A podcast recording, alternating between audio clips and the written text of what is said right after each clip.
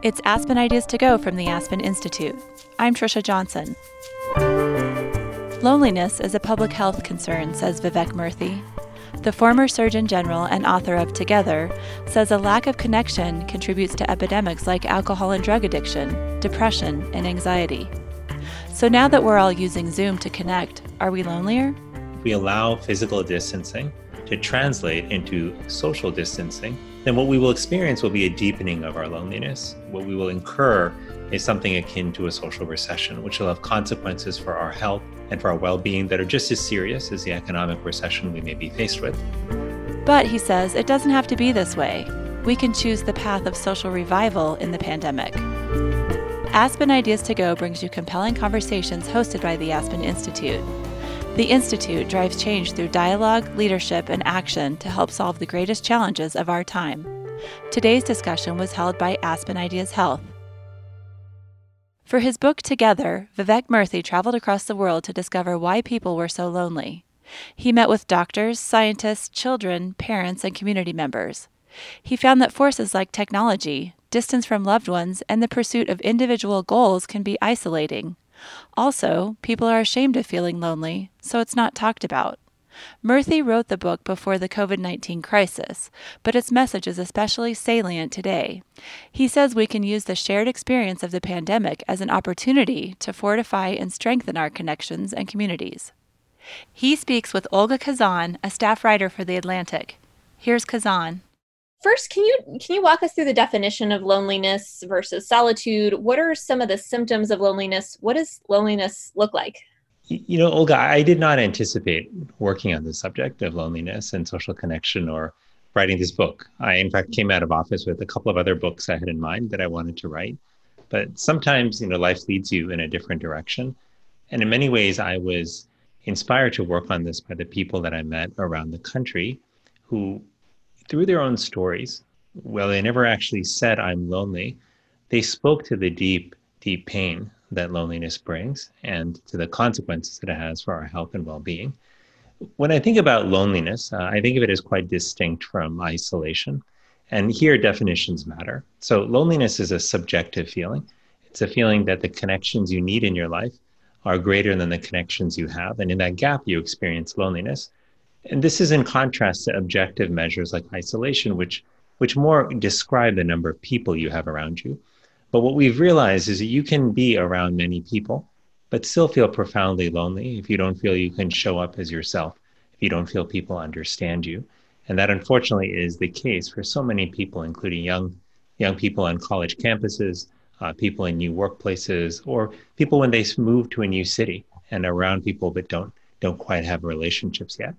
Uh, there's one last difference I'll mention, which is the difference between loneliness and solitude.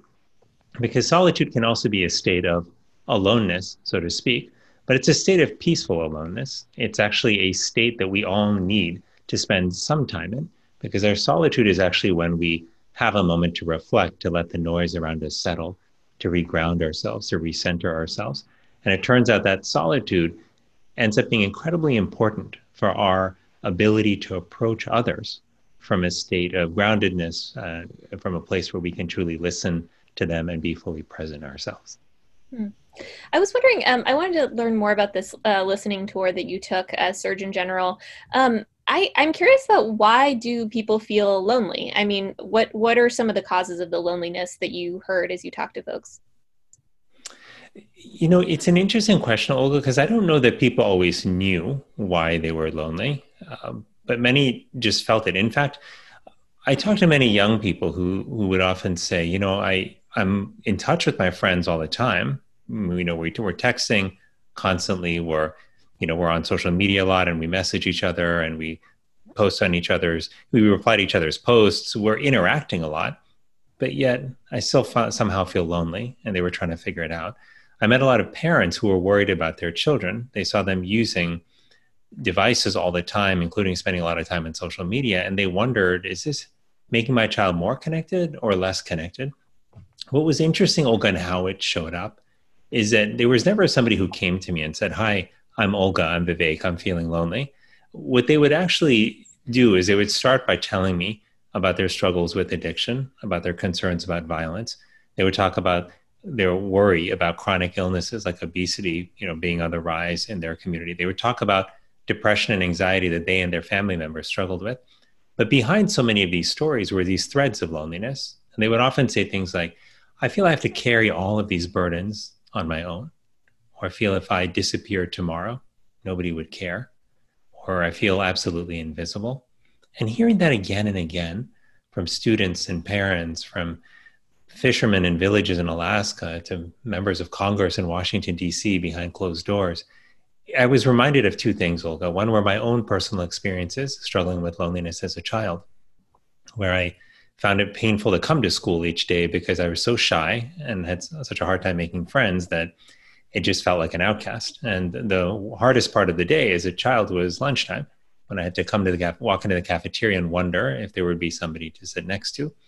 But it also reminded me, Olga, those conversations as Surgeon General about my time in medicine, practicing and caring for patients, and recognizing once I entered the hospital that so many patients were actually struggling with loneliness too. They would come in alone when we had to make really hard decisions about a treatment course or we had to give them really difficult news about a new diagnosis. I would often ask them, Is there somebody I can call to have them come in so we can have this conversation together? And they would often say, There's nobody to call. I wish there was. And so I was reminded of those personal experiences when I was Surgeon General, but I was also taught by the people I met across the country and really around the world that loneliness was not unique to my own experience, but that it was far more common than I had thought, with more than 20% of adults in the United States struggling with loneliness, with a quarter of the Australian and UK population struggling with it, but that it was also consequential, that it had real impacts on our health, increasing our risk of heart disease and dementia, depression, anxiety, premature death, as well as sleep disturbances, and the list goes on.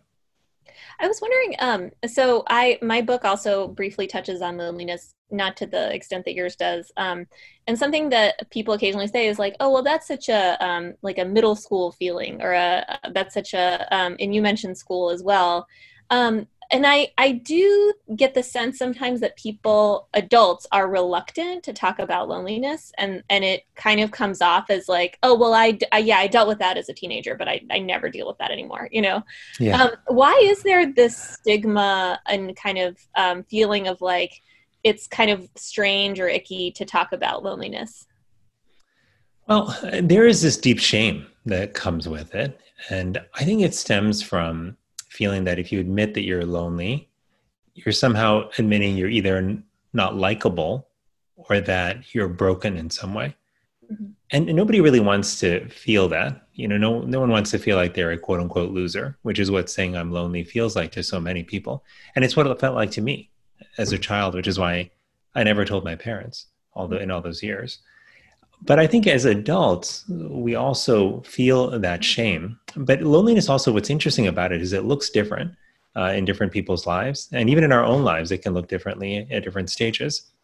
As a child, it may look like feeling embarrassed on the playground when you're not chosen to be on a team or being alone with your tray full of food in the cafeteria with no one to sit next to. But what's very interesting is you look at adulthood, and what you find is that new parents often struggle with loneliness too because their lives are turned upside down. They're not seeing their friends because their evenings are with their newborn baby.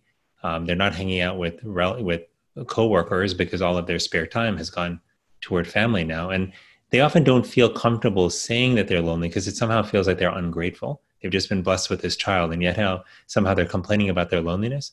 Um, so you know, new parents struggle with this, and what's interesting is that older people, especially older men, are especially at risk of loneliness when one of three things happens to them when they retire, when they lose their spouse, or when they become ill. Mm-hmm. And the way loneliness so often shows up in the lives of elderly men is not the, in the ways I've described before. It shows up as irritability, as anger, short temperedness. And you, the more you look at it, you realize that in some people, anger is a manifestation of loneliness. In other people, it's withdrawal in other people, it looks like depression. In some, it looks like anxiety. And so, if we don't recognize that loneliness is, in fact, the great masquerader, which looks like anything but uh, a person sitting in the corner of a room all alone at a party, then we'll likely miss it. So the combination of those different manifestations and the shame around loneliness makes it an invisible challenge. And so, so many of us walk around feeling lonely, but we look around us and think everyone is deeply connected. And that's not the case. Right. And I, um, I one of the things I, I wanted to make sure to get into was um, kind of how this increase. You know, we've seen two trajectories in the country. One is an increase in polarization, and one is an increase in loneliness. Um, and I can intuitively see how you know people each being in their own bubble, um, you know, could contribute to loneliness. But I, I was wondering, kind of how how do those two play out? How does loneliness cause polarization? Yeah, it's it's a really good question, and there's an interesting link here because it turns out that one of the important things that you need uh, in order to truly build community and to truly have dialogue is you actually need a foundation of human connection. And here's why. When we have a relationship with somebody else, meaning that either they're close friends or their family, or they're simply a neighbor or community member that we've spoken to for five minutes openly and authentically and connected on the basis of shared concerns or our children or our careers. When you have any type of relationship like that, it makes it easier to listen to someone else. It makes us more willing to trust, to give them the benefit of the doubt. And that makes dialogue easier. And, and dialogue is what makes it possible for people to come together and take on big problems, whether those are how to support the schools in their community or how to solve global problems like climate change.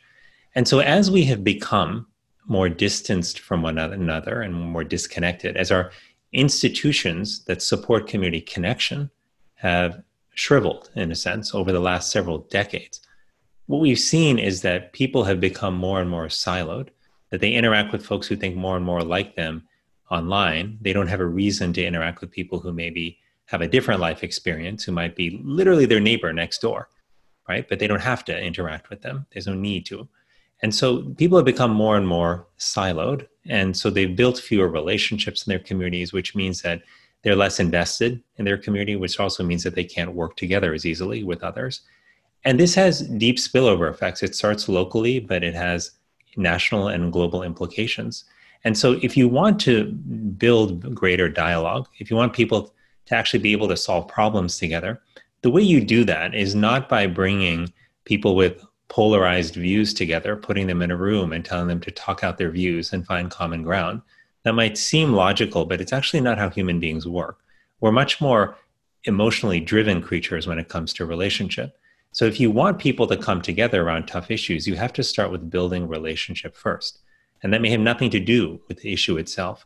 It may be them breaking bread together, getting to know each other, establishing a foundation for trust. But once they do that, they're more able to listen, they're more able to dialogue. And that is how you start solving problems. That is why the polarization we're dealing with in the world today is actually not just an American phenomenon, but it's a global phenomenon because so many of the factors that are impacting us and in fact weakening our ties with each other whether that's how we use technology or whether that's mobility or whether that's certain norms in modern culture, which tell us that our self worth is connected to our ability to acquire wealth, power, or fame.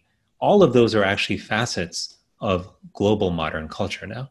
And that's why I think we're also seeing a straining and a weakening of relationships and polarization that comes with it.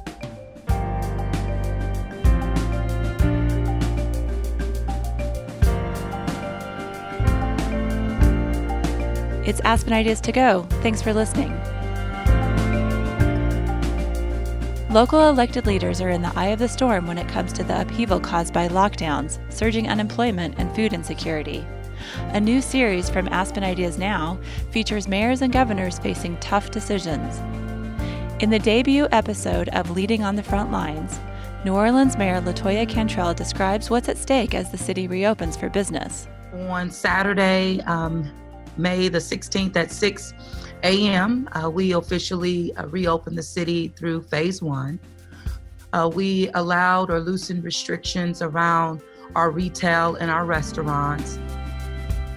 Cantrell talks about priorities like contact tracing and healthcare accessibility with CNN's Suzanne Malveaux. Find the episode on our website, aspenideas.org. Let's get back to our featured conversation. Here's Olga Khazan. I feel like we're in such a difficult time for um, for loneliness. I mean, we're kind of right now mandated to stay apart from each other. Um, a lot of people, you know, they might be trying to reach out through Zoom or whatever else, but some people are experiencing Zoom fatigue. Um, you know, it's not quite the same to Skype with someone as it is to sit down over a drink or dinner. Um, what should people do about loneliness? How should they reach out and build those connections during a time of social distancing? Well, it's a great question, Olga, and I do want to acknowledge. Yeah, it's hard, right? It's it's hard for all of us. You know, there there are times that you walk around when you're having a hard time. You look around the world and you say, "Gosh, everyone's living the dream." They seem to have amazing parties they're going to, at least based on their Instagram feed. They seem to be happy all the time. But this is one of those moments. And first of all, that's generally not even true. Like half the time, people are struggling and you just can't see it. But this is a moment where we know just about everyone is struggling in some way to make sense of what's happening, to right their world, which has been turned upside down in so many ways. And so, as we think about how to build connection this moment, I think we have to recognize what the, what's at stake, stake. So, if we do nothing differently, if we allow physical distancing to translate into social distancing, then what we will experience will be a deepening of our loneliness. The, what we will incur is something akin to a social recession, which will have consequences for our health and for our well being that are just as serious as the economic recession we may be faced with. But I don't think it has to be that way. I think we have a choice here. We can choose, instead of a social recession, we can choose the path of social revival. And the way we can do that with COVID 19 is to one, use this as a moment to step back and take stock of our lives, to recognize the importance of relationships and how foundational they are to our health, to our well being, and to our overall fulfillment. And to use this as an opportunity to recommit to the people in our life. Even though we can't see each other right now, there are concrete things we can do. We can make it a point to spend at least 15 minutes with the people that we love. That could be video conferencing, calling them on the phone, writing to them to say, Hey, I'm thinking of you. I want to know how you are.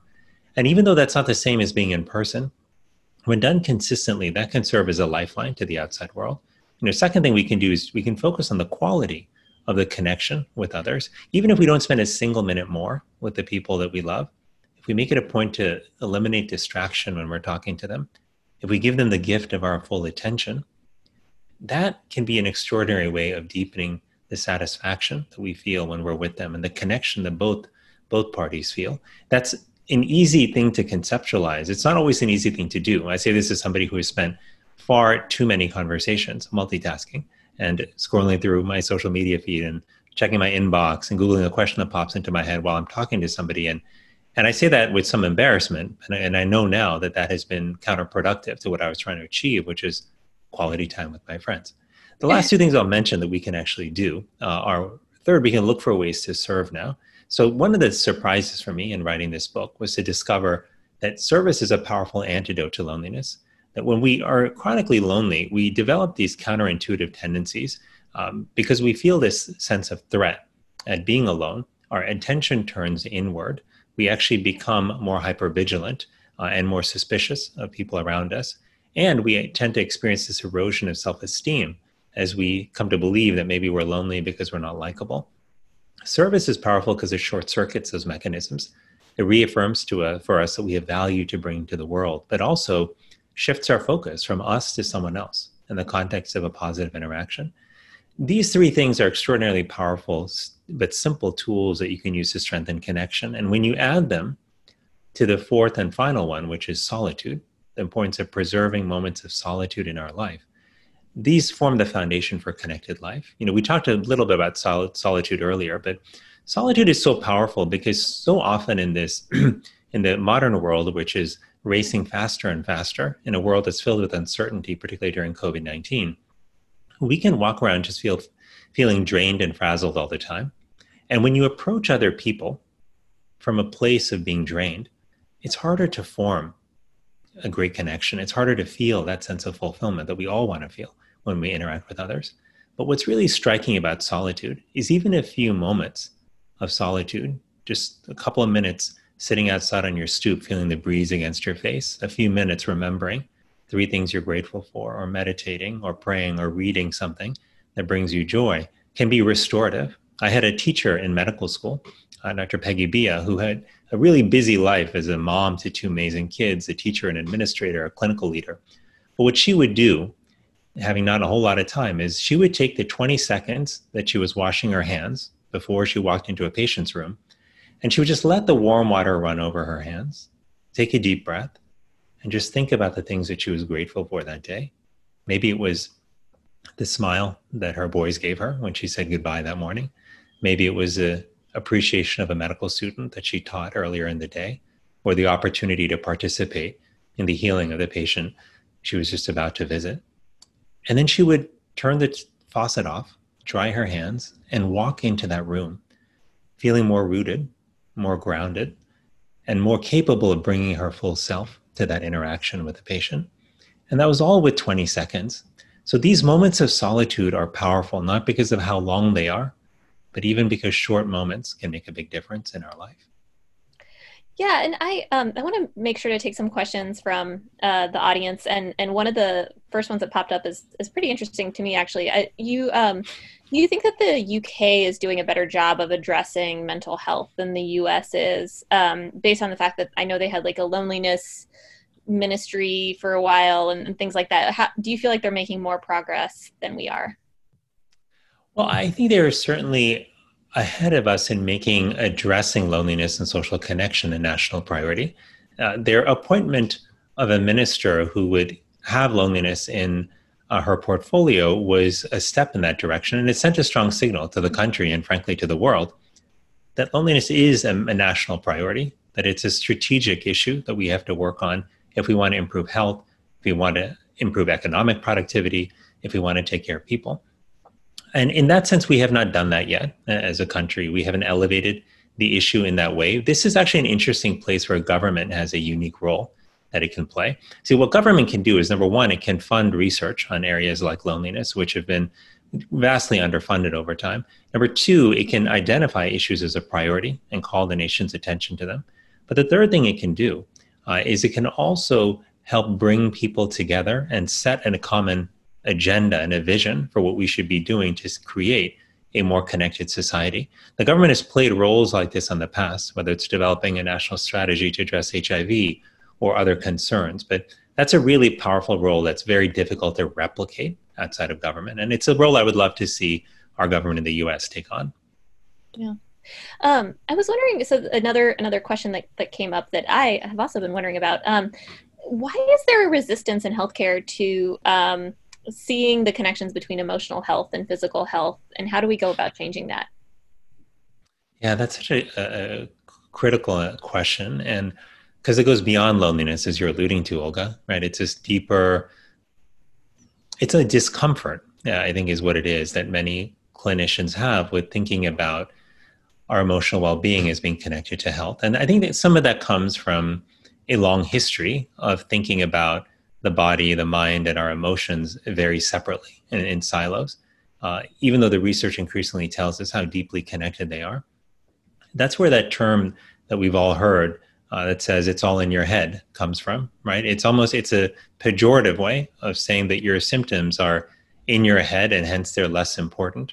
Whereas we now realize that what is in your head has a profound impact on what's on your body.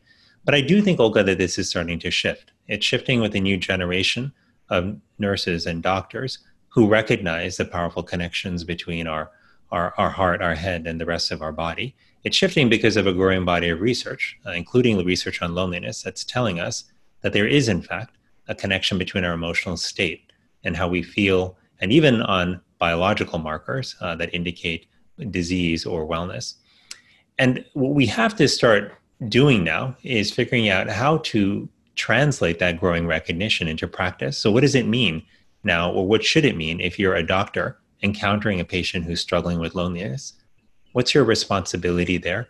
How can you identify loneliness in that patient? How can you connect them to the right resources so that they can get support and help? Those are the questions that medical schools and hospitals and nursing schools need to start grappling with. And my hope is that, and part of the reason I wrote this book is I, I want us to accelerate a more global conversation on how we address loneliness, recognizing it's not just one of many other illnesses that we have to think about. And in fact, it's not an illness at all, it's a natural state of being that all of us experience. But I, I do believe that social connection is an extraordinarily powerful resource for our healing. I've realized in the research I've done and the writing of this book that our social connection enables us to live healthier lives, to perform better in school and in the workplace. It augments our level of fulfillment. It is, in many ways, the force multiplier that we often look for in our lives.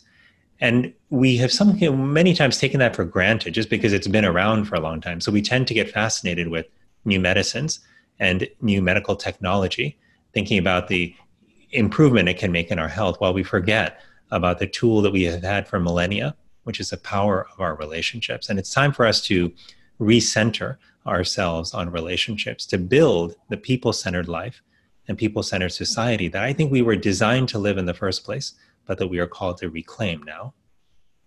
Um, final question from the audience here, an interesting one given these times. Um, how do we help young children cope with and make meaning of loneliness, especially given the limits on their social interactions with others, um, currently with childcare and preschool and things like that being um, shut down for the time being? This is such a good question, and I, I say this having two kids myself who are three and two, and we we struggle, you know, at times to figure out how to explain the pandemic to them had explained to them why they're not able to see their friends. My we were just doing music class uh, a couple of days ago, um, you know, before the long weekend with my my two kids, and my it's a music class that we'd normally be in person attending. And my son, who's three, looked over at me, and he just said, as he looked at all the other kids on the screen, he said, "Papa, we can't see all of them because of coronavirus, right?"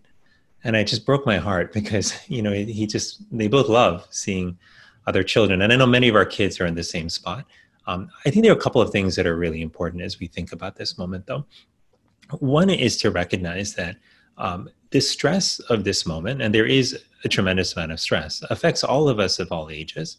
That just because children may not show it, the transition and the the upheaval in their own lives will just manifest in, in different ways. In some kids, it may be that they act out more, and others, their sleep may be disturbed. Others may have may regress in terms of their potty training. There are all kinds of different ways in which this manifests in children. But what is important, I think, right now is for us to make sure that we are doubling down on the quality of time that we are spending with our children. Even if we have less time to spend with our kids, making it count by being fully present with them has never been more important because that is a grounding force in the lives of our children. The second thing that's important is to recognize that our, as somebody told me before we had our first child, uh, is a good friend who told me, your kids may not listen to what you say, but they will listen to what you do. And our kids do look at us and learn by example, uh, whether we like that or not. And so, to the extent that we can model uh, a people centered life by prioritizing time with friends and with family, by checking on neighbors who may be struggling, uh, by reaching out uh, to a friend who may be having a hard time, we set a positive example for them too. And we can also encourage them to do the same. I've seen very encouraging stories of, of young people who are actually getting together with friends to find ways to serve those who are in need in their community, whether that's making masks for people or delivering meals to them. Um, these acts of service, which we know are powerful antidotes to loneliness, are especially powerful when we do them together with others. And that's a powerful way that we can help our kids find ways to feel and experience connection in this difficult time.